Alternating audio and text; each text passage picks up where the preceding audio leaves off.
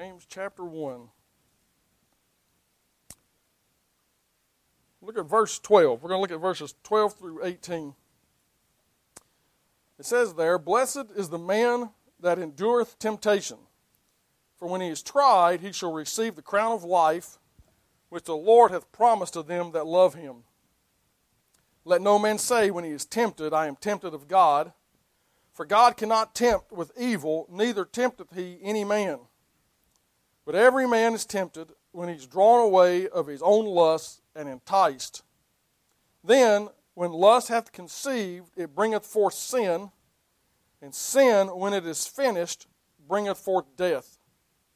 Do not err, my beloved brethren. Every good gift and every perfect gift is from above, and cometh down from the Father of lights, with whom is no variableness, neither shadow of turning.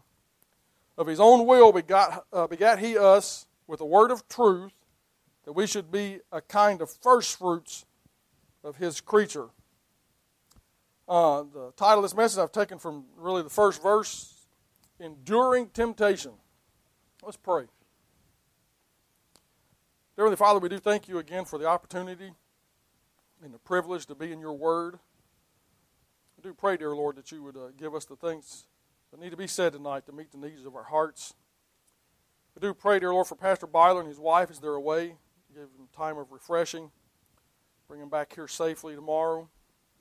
Continue his ministry here among these people. We thank you, dear Lord, for his faithfulness. We also, dear Lord, thank you for your faithfulness.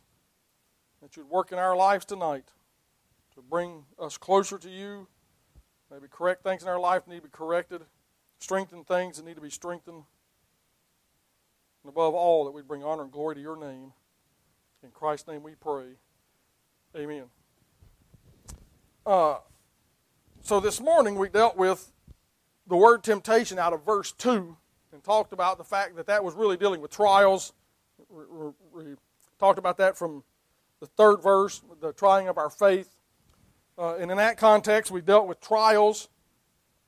Uh, you know, in the word, again, the temptation there. What we're dealing with here in these uh, uh, verses 12 through 18 is the word temptation again, but it is temptation like we think of temptation. uh, temptations that come in our lives to do something that uh, would bring a conduct or activity outside the, the Word of God and thus bring sin into our lives. Uh, that's the temptation we're talking about here. Uh, let me say this verse 12 if you go around and read any commentaries, that type thing, some people will say that verse 12 goes with the first use of the word temptation. But if you look, this actually is grouped together in one paragraph. Uh, and so verse 12 applies to uh, the context in verses 12 through 18. So we're dealing with temptation there to sin. And it says there uh, in verse 12, Blessed is that man that endureth temptation. Now, just like trials this morning, when I said that we're all, if we haven't faced them already, which I can't believe that, that would be the case, uh, you're going to face them, and they're going to be diverse kinds. We talked about that. Uh, you know, it's going to come. It's also true, because we deal with the old man, that we're going to face temptations, and and this kind of temptation, a lot of times we face more often because of the the the wickedness of our own flesh, the struggles that we have. The Bible talks about a sin that does so easily beset us. Uh, that besetting sin um, is a sin that may be different for everybody in this room. Uh, what, whatever sin it is you struggle with, uh, it is going to be oftentimes that sin that is the greatest source of temptation uh, that we're talking about here today. And we need to understand and make this statement from the beginning temptation itself is not sin. Okay, we'll look at a verse here in a little bit, but Christ was tempted. 40 days he was tempted. But uh, our Savior could be our Savior because he did not sin in that temptation. But he also gave us a guidance as to how we can handle temptation. Because as temptation comes, and it will, it's how we handle that temptation is going to dictate in our lives is whether we're going to have a continued right relationship with the Lord or if we're going to break that fellowship with sin. And that's what, that is really what this passage is talking about. We cannot, should not ever, and we'll see that, that truth here, charge God uh, with creating or tempting men to sin. By the way, if you ever deal with a Calvinist, it's a good place to take them. Because God did not tempt man with sin. Their, their, their position is that uh, He saved those who He was going to save, and everybody else has no chance. They, they can face, fight temptation and try to do whatever, but they have no chance.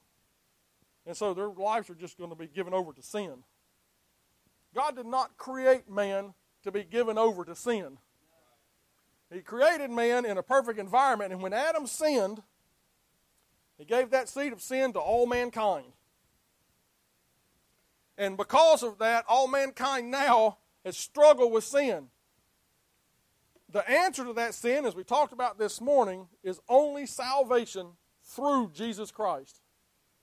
It, it's, it's by no means anything that we can do ourselves. We talked about the fact here in the book of James that uh, it's not a work salvation. It's, it's not things that I can do that'll get me into heaven. It's a, a repentance of sin and understanding my sinful condition, turning to the finished work of Christ on the cross of Calvary, uh, and, and asking Him to forgive us our sins and having His shed blood applied to our lives that brings salvation. Now, again, as I said this morning, salvation is the basis for a life that can have victory over sin. That victory is through Jesus Christ. And by that, salvation is through faith.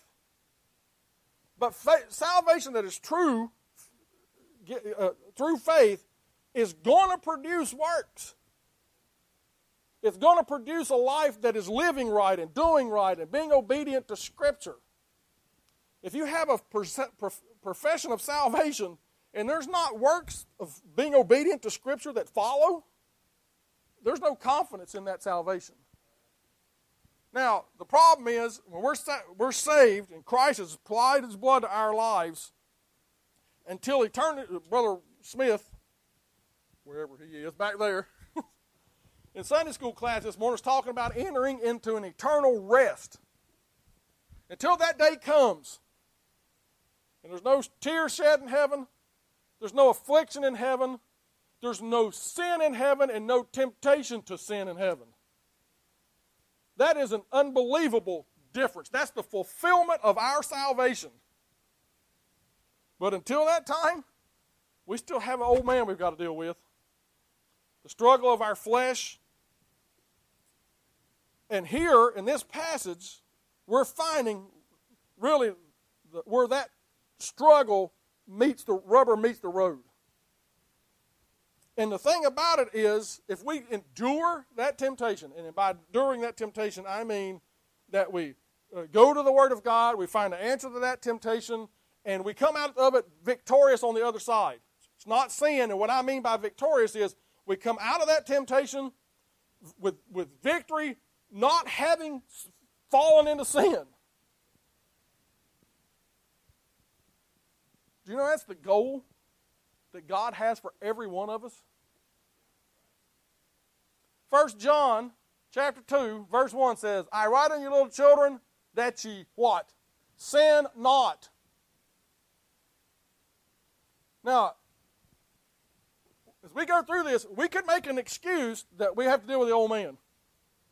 But listen, all that does is lower the bar.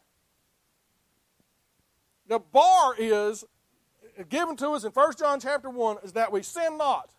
Now, having said that, we're not going to be perfect. Okay, we're not we're not Christ. We're not going to be sinless. So the second cha- verse in that chapter tells us that we have an advocate with the Father. What's an advocate? Well, this is a poor example. But if you've ever had a speeding ticket, you've had to go to court, And I say this because I've got a friend of mine at work that got caught doing quite a bit over the speed limit.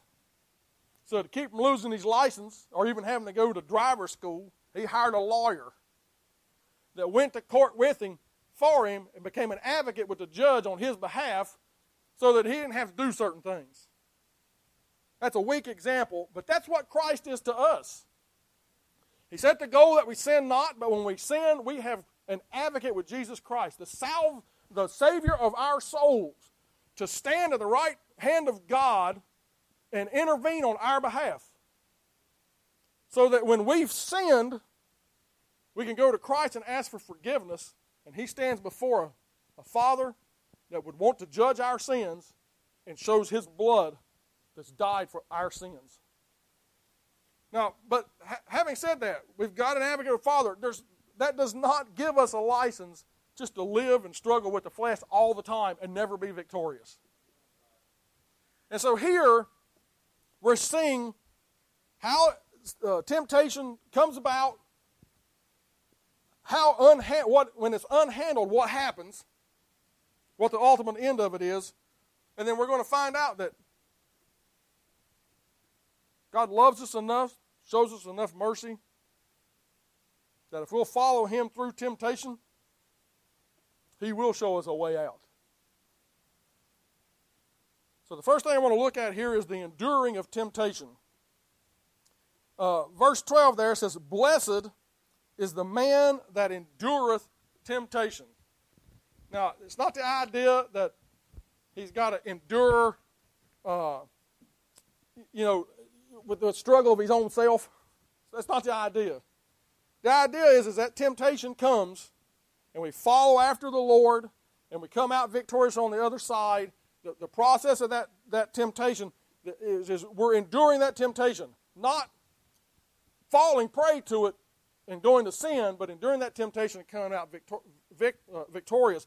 And he's saying if we do that, he says we're going to have blessing. That the blessing of the says there the blessing is the man, or blessed is the man that endured temptation.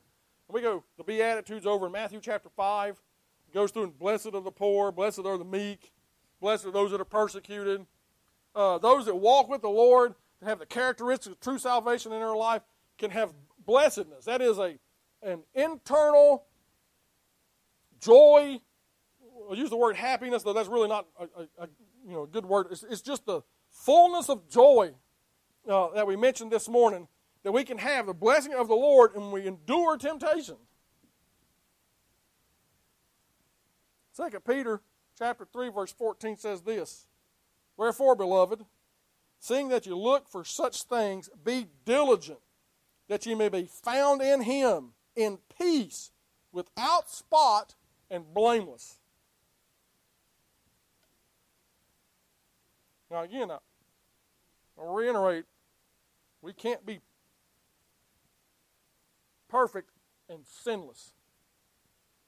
But it ought to be our goal in life to sin less. And he's saying here that the, the, we ought to be diligent to be found in him in peace. And by the way, when you've sinned, you've broken peace. You don't have peace sins in your life. It just you just can't. But have peace without spot and blameless. That, that, that idea of blameless is there's nothing in our life that somebody could come along and grab a hold of and say, listen, that guy professes to be a Christian, but look how he lives. He said that ought not be true about a Christian. A Christian ought to be blameless. That doesn't mean he's perfect. That means that he handles uh, temptation correctly, and when temptation comes down the other side of sin, he realizes it, God convicts, he makes things right, and he goes on and he's walked with the Lord. So there's a blessedness in enduring a temptation. There's a reward in enduring temptation. Look at verse 12. It says, When he's tried, that is tried in temptation, that, and this is not the same trial that we talked about this morning. This is temptation that comes about, and we're going to find out where it comes from in a moment. But when that, when that comes, he's tried, and the idea is he's the, the trying of temptation and he comes out victorious, he said he will receive a crown of life which the Lord hath promised to them that love him. Uh, we're not going to go through tonight, but the Bible talks about different crowns. And it says that when we have those crowns, when we come to meet Jesus in heaven, we're going to lay those crowns at his feet. Why? Because of all those crowns, uh, the rewards of living a life that is righteous is because of his doing in our lives and is not our own. And so doing, we're going to have a heart of gratitude to our Savior that we're going to lay those crowns at his feet. And one of those crowns here, it says, is the crown of life. We have, if we're truly saved, eternal life. We possess it right now. And we may live in time, and our days may be marked off by 24 hours. You lose one every now and then. Uh, but 24 hours, but though we're boxed in by time, we're truly saved. We live in eternity. Have the fullness of Christ. Have life more abundantly. That's the crown of life he's talking about an abundant life because of victory over temptation and, and enduring temptation and having the blessing of God. It's a crown that we can obtain one day to be laid at the feet of Jesus.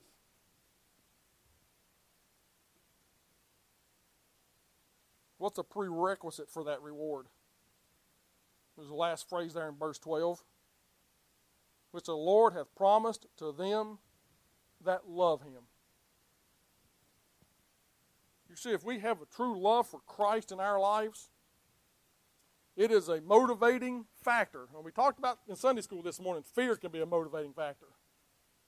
But love for Christ and all that He's done for us and the blessings in life that He's given to us ought to be a motivating factor to make sure that when temptation comes, and it will, that we'll come outside the other side victorious because we love Him. We have a desire to please Him. We have a desire uh, to live righteously and upright and do the things that He requires of us uh, out, through faith in Him and salvation. All that working out in our lives for a greater love for Him. When we have that love for Him, desire to overcome temptation, being obedient to Scripture, we're going to receive that crown of life. Now, what's the source of temptation? Well, the first thing we need to say is it's not God. Look at verse 13. Let no man say when he is tempted, I am tempted of God, for God cannot be tempted with evil, neither tempteth he any man. God is not going to tempt us to sin. Now, he may give us trials that we talked about in verse 1, or chapter or verse 2 of chapter 1. But he's not going to lay temptation in our lives so that the outcome could possibly us falling into sin. Now, I use that phrase because we use that phrase regularly. But let it be known, we do not fall into sin. We make a willful choice based on the desires of our hearts, we'll see in a minute, to commit sin. So the first thing we need to acknowledge is that the source, source temptation is not God. The source of temptation is here in verses 14 and 15. Let me read those again. But every man is tempted when he is drawn away of his own lust and enticed. Then, when lust hath conceived, it bringeth forth sin, and sin, when it is finished, bringeth forth death.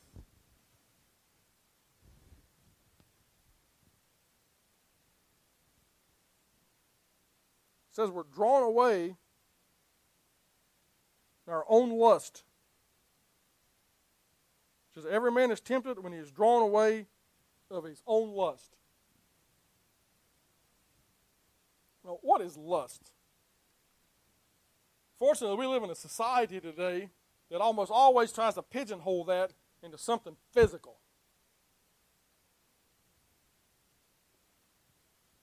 But lust really is any desire that we have that, when followed through with, would take us outside what the Bible says we ought to live in our lives. So that desire can be, it can be physical. Uh, it can be material, material, a desire for more money that drives us to make decisions in life that takes us out of the will of God.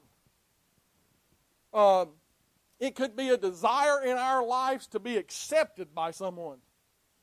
And because of that strong desire, we'll do things that take us out of the will of God in, a, in an attempt to, to uh, be found worthy or something of, of someone else. We can have a desire for ambition. Now, there's nothing wrong with trying to be the best person you can be in serving the Lord wherever you are. But if ambition is just to get to the highest place you can in work, to make more money and have influence over people, and that's your motivating factor, that's a desire that will take you outside the will of the Lord. That'll, that'll bring about a treating of people that, that are just, is just not right. Because it's all about me. The Bible talks about different lusts. Keep your hand here, not too far over. Turn over to uh, 1 John chapter 2.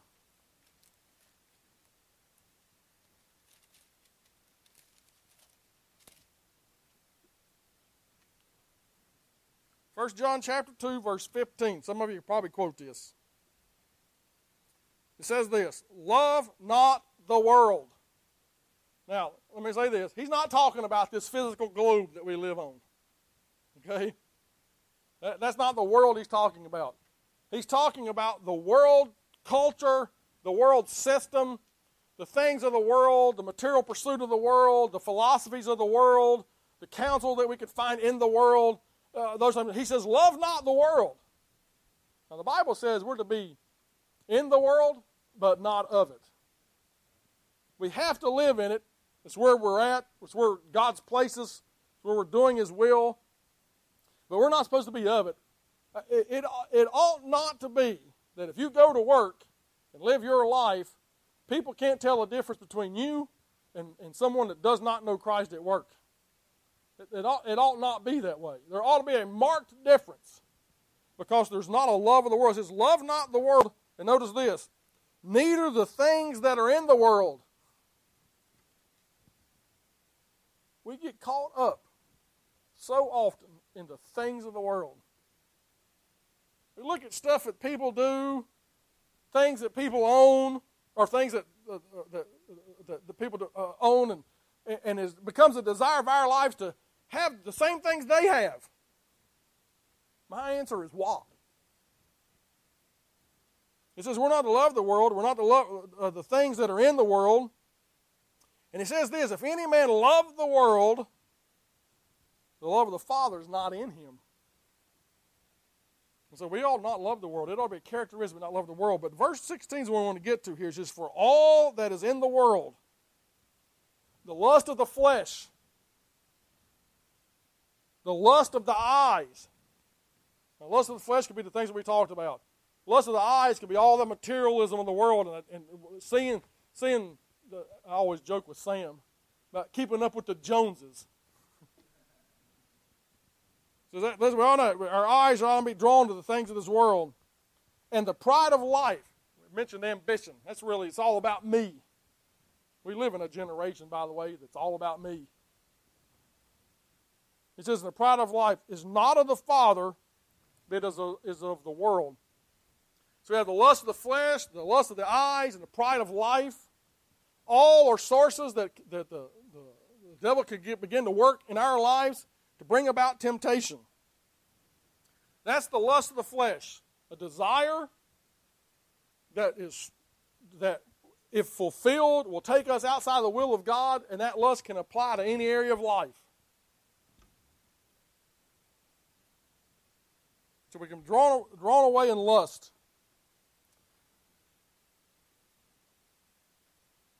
Now, notice this next word. It says there, every man is tempted when he's drawn away of his own lust and enticed. This, this idea every time I see this phrase, I think of Lot. Here he is with Abraham, a righteous man, been brought up with him. He's on this journey with him. And they get, they're starting to have a little trouble with their cattle, uh, trying to, you know, cattle mixing, servants of each one, all that. And Abraham comes to the conclusion in the will of God that, listen, we've got to part ways. Abraham's righteous enough that he says to Lot, listen, you pick one way or the other, and I will go the other way. So if that had if, if Lot had made the other decision, it could have been Abraham giving a righteous testimony in the Sodom and Gomorrah. but that wasn't what happened. Lot looked at the two. he looked over there at the uh, plain that had Sodom and Gomorrah and saw these cities. Saw, thought, you know, of all the things that that opportunities that could provide. His lust is starting to take hold. And so that was the choice he made. So he went to live there, and why he was there, we're not getting all the details there, but he was enticed by all that he saw there. Until ultimately, he and his family had all kind of problems with sin. If you read about Lot in the Old Testament, and we didn't have Hebrews to tell us, we would think Lot was an absolute lost man. The Bible said he was a righteous man that vexed his soul daily. How? By lust and being enticed by the things he saw around him. So we have the desire that, if not controlled and brought under the submission of the Word of God, leads to an enticement. What an enticement is really is a stronger look at this temptation. We're not yet in sin. But the temptation has come, and instead of, as we'll see here at the very end, looking for a way to escape, all of a sudden we're not looking for doors anymore. Because we kind of like what we see. We're enticed, we're drawn to it. Lust and enticed is not sin yet, but it almost sh- should be. Because once we've in, we were enticed to that temptation, at the source of that temptation, and our eyes are drawn to that, next step here, when it's unhandled, verse 15 says, Then when lust, that strong desire that would bring us outside the, the will of God, when that lust had conceived, okay, now we've had the lust, we didn't look for the the, we've had the temptation the, the, based around some lust, some desire. We didn't look for a way to escape, and we've been enticed. And now we've gone from being enticed to that sin being conceived. It's, that sin is being birthed, in the process of being birthed in our life. And it says there in verse 15 that uh, bringing forth seed, uh, conceived bringeth forth sin. So we've gone from a temptation based on some desire in our life that's going to take us out of the will of the Word of God. We look at it strongly, then we allow that sin to be conceived and we commit to act. There's a point there where, as a Christian, we ought to be under conviction. And at that point, we need to go back The Rock of Ages talks about, I believe it's the Rock of Ages, talks about sin having a double cure. Saves from wrath, that's salvation, and makes me pure. That's the walking daily with Him. And so when sin does conceive, we've got to go to Christ and have the blood of Christ applied to, to, to the cleansing. Uh, uh, uh, First John says, if we confess our sins, He's faithful and just to forgive us our sins and cleanse us from all unrighteousness. That cleansing still based on the blood of Christ.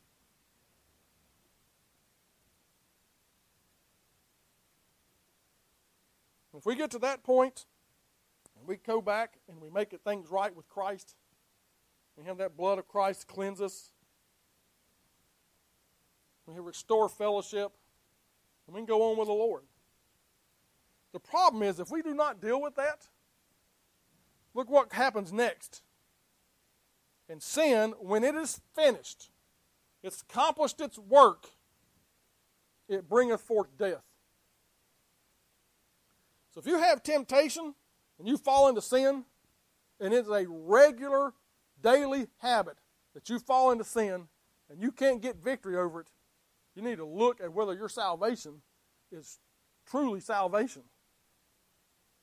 A mental assent to the fact of salvation is not going to keep you and give you the ability to have victory over sin. It's when your whole heart is given over to turning over the Lord, understanding the weakness of our hearts and souls, look to Him and the work of Christ on, uh, on the cross of Calvary to have forgiveness of that sin. That's when, though we're not perfect and sin may come about in our lives, we have a basis to go back and get cleansing.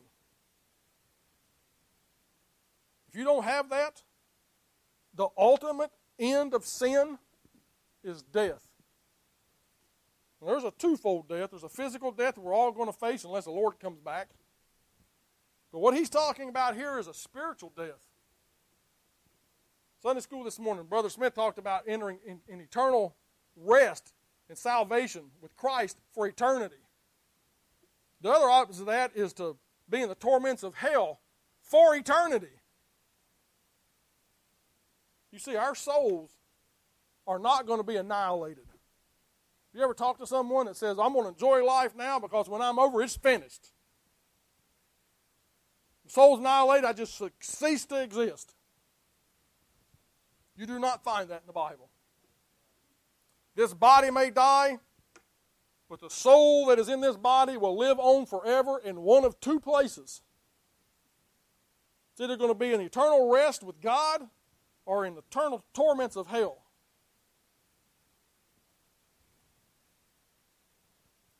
The basis of that is what we do with Jesus Christ. So, having been saved, we still have trouble, struggle with temptation. We can have victory over temptation, or we can follow this thing where we are enticed and sin conceived. Now, no hands. I'm not going to raise mine. When was the last time you struggled with temptation? Was it today? Was it a few minutes ago? My point is, temptation uh, is not something that we can shed. Temptation is going to come. The question is, what are we going to do with it? And what we need to understand is, God did not leave us alone in temptation. He gave us support. And really, that's what the last part of this is talking about. Verse 16 is kind of a go between between 14 and 15 and what's going on 17 and 18. When it says in verse 16, uh, do not err, my beloved brethren. What error is he talking about there? I believe in the context that we're talking about here, where God is not the source of temptation, we are the source of temptation. But temptation can lead to sin. And when sin comes about and we don't deal with sin, there comes a point where we blame God for it. And he's reminding us again here in verse 16 do not err and charge God with temptation that led to your sin. You say, why is that? Because right after that, he tells us that God does provide support. Look at verse 17.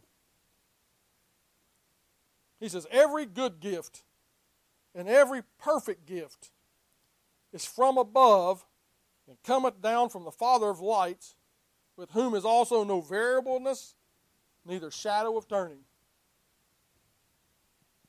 We sing a song, yesterday, today, and forever. Jesus is the same. Comes from one of the, this is one of the verses it comes from. It says there, He's the Father of lights, with whom is no variableness. In other words, he's not going to change, neither shadow of turning. He's, he's given us the Word of God. He's not going to change one bit from what's presented uh, uh to, to us in the Word of God. The way that he conducts himself with men is not going to change one bit.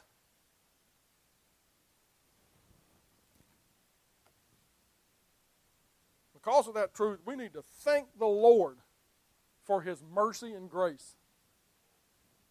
And that's what he's talking about there. Every good gift and every perfect gift, his grace, his mercy, his dealing with us, all the goodness that we have in life is from God.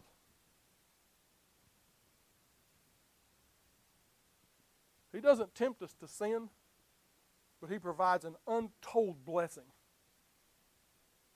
Again, it ought to be a motivating factor for us to love Him and, and acknowledge all the goodness that we have at His hand, the support that He gives us because He loves us.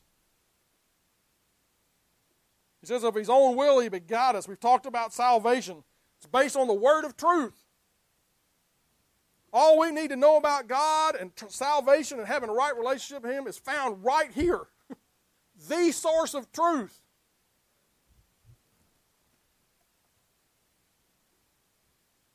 He says that we should be kind of first fruits of His creatures.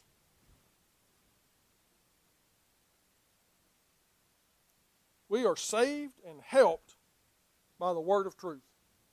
Matthew chapter 4 is the verse or is the chapter where Christ himself is tempted. And three times he's tempted, and I want to read his response to each one of those. First time he's tempted, he says this But he answered and said, It is written, Man shall not live by bread alone, but by every word that proceedeth out of the mouth of God. And we're talking about the source of temptation, or the, the support of temptation. And what we're going to see in these verses is the source, the source, support temptation is right here.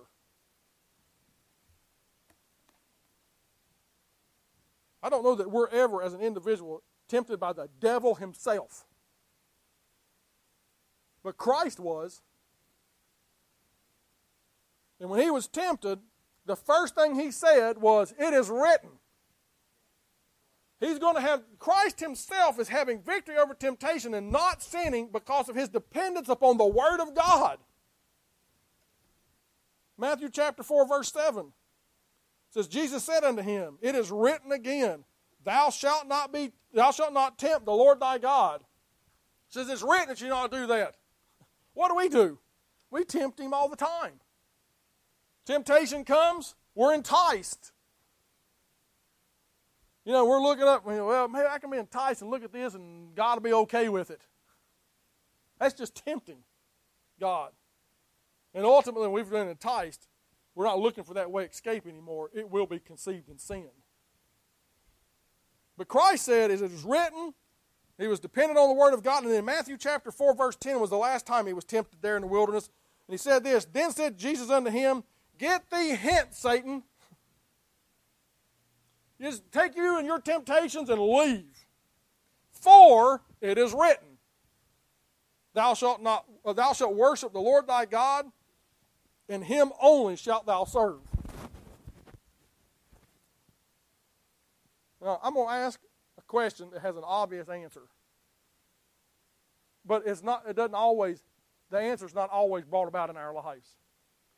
If the son of the perfect son of God is facing temptation and dealing with the temptation from the Word of God, why do we think we can uh, handle temptation and not be in the Word of God?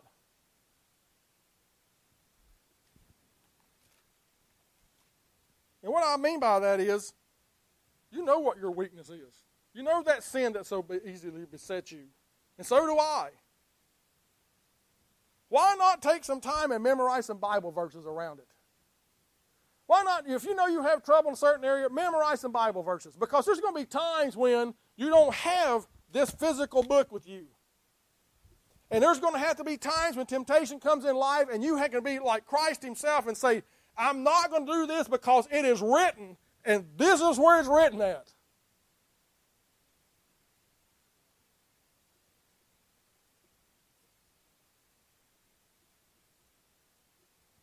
Study the Word of God to show ourselves approved. Memorize the Word of God so that it can be a blessing to our lives, and God can use it as a tool to, in support and deliverance from temptation.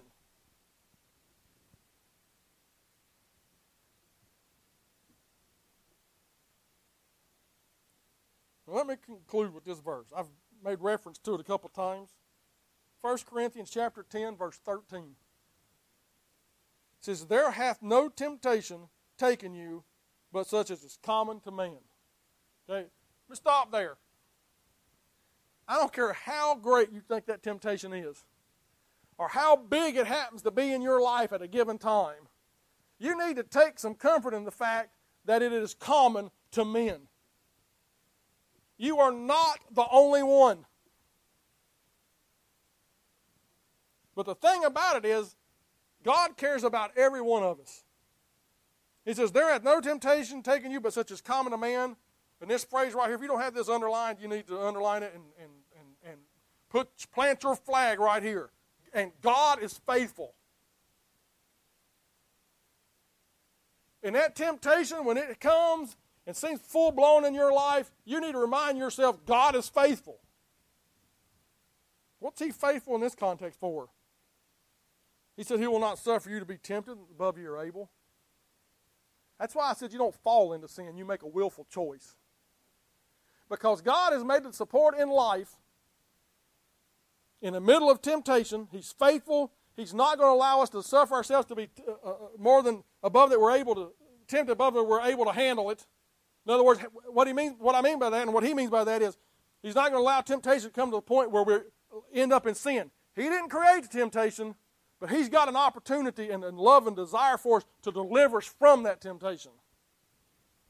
And he says, "It's tempted above all that you're able, but will with the temptation also make a way to escape, that you may be able to bear it or endure it.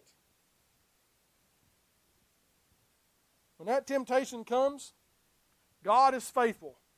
There will be a door of escape. We have to exercise our will to take it. Have victory over that temptation and continue our walk with the Lord.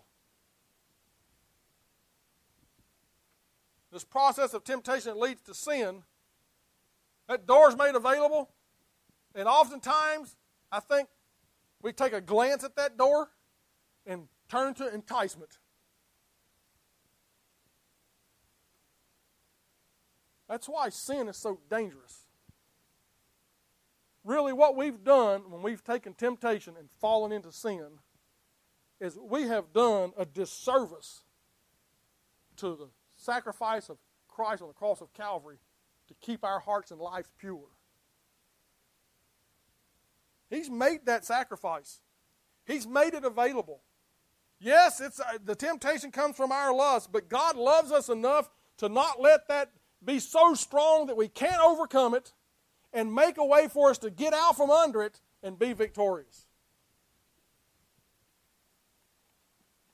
And ultimately, that support is found right here. So the question is, what do you do with temptation? Or may I ask, what are you doing with temptation? Are you having victory? Have you found the door? Are you being enticed? Are you right now letting sin be conceived? Well, God's made support. And His shed blood has made a provision for salvation in our lives and a provision for daily cleansing. We just have to turn to Him and be faithful to this book. And we can be victorious over temptation. It ought to be the goal and desire of our life to live that way. If we're coming up short, we need to do business with God and make some things right.